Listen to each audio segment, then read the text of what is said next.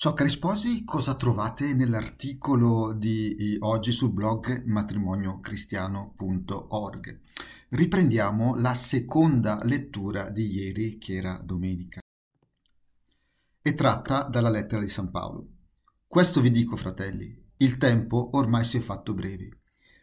D'ora innanzi, quelli che hanno moglie vivano come se non l'avessero. Coloro che piangono come se non piangessero e quelli che godono come se non godessero, quelli che comprano come se non possedessero, quelli che usano del mondo come se non ne usassero appieno, perché passa la scena di questo mondo. La seconda lettura di ieri è decisiva, non ce ne sono di storie. Un cristiano autentico si riconosce in questa descrizione.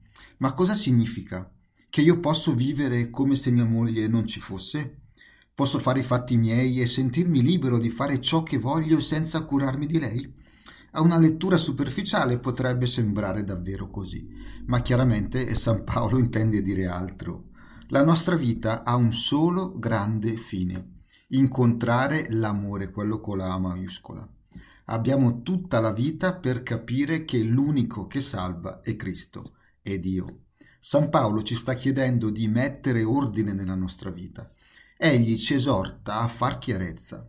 Non possiamo vivere appieno se non poniamo al centro di ogni cosa il nostro rapporto con Dio.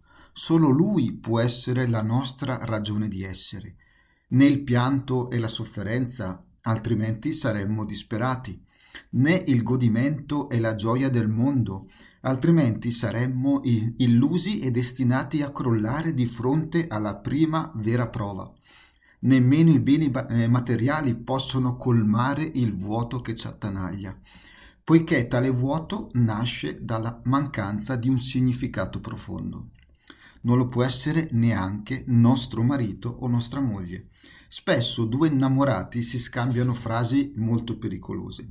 Sei il mio tutto, sei la mia vita, senza di te non avrebbe sens- eh, senso nulla finché è un modo di esprimere l'innamoramento, che è un'emozione fortissima, eh, va anche bene. Attenzione però che non diventi davvero così. L'altro diventerebbe il vostro Dio, il vostro vitello d'oro, il vostro idolo. Se Gesù potesse parlarci, direbbe a noi sposi. Non riesci a vedere la persona che ho messo al tuo fianco? È una creatura bellissima, ma piena di ferite, fragilità e incompiutezze, proprio come te. Non illuderti pensando che possa colmare quel desiderio di completezza ed eternità che hai dentro di te. Solo io posso fare questo per te. Quello che desidero è solo questo. Tuttavia devi fare la scelta giusta, deve essere una tua libera scelta. Non posso forzarti perché sarebbe contrario all'amore. Non mettere la tua sposa o il tuo sposo al mio posto, prima di me. Non farne un idolo, fallo per te e fallo anche per lui o per lei. Se farai dell'altro il tuo idolo, gli metterai sulle spalle un peso enorme non riuscirà mai a darti tutto quello che cerchi, perché nessun essere umano può farlo. Vieni da me e poi con la mia forza, la mia presenza, la mia tenerezza, amalo, amala. Solo allora l'amerai veramente, senza condizioni e senza pretese. Quindi mi raccomando, sposi, per amarci davvero, per amare davvero l'altro, dobbiamo essere capaci prima di farci amare da Cristo. Ciao, alla prossima.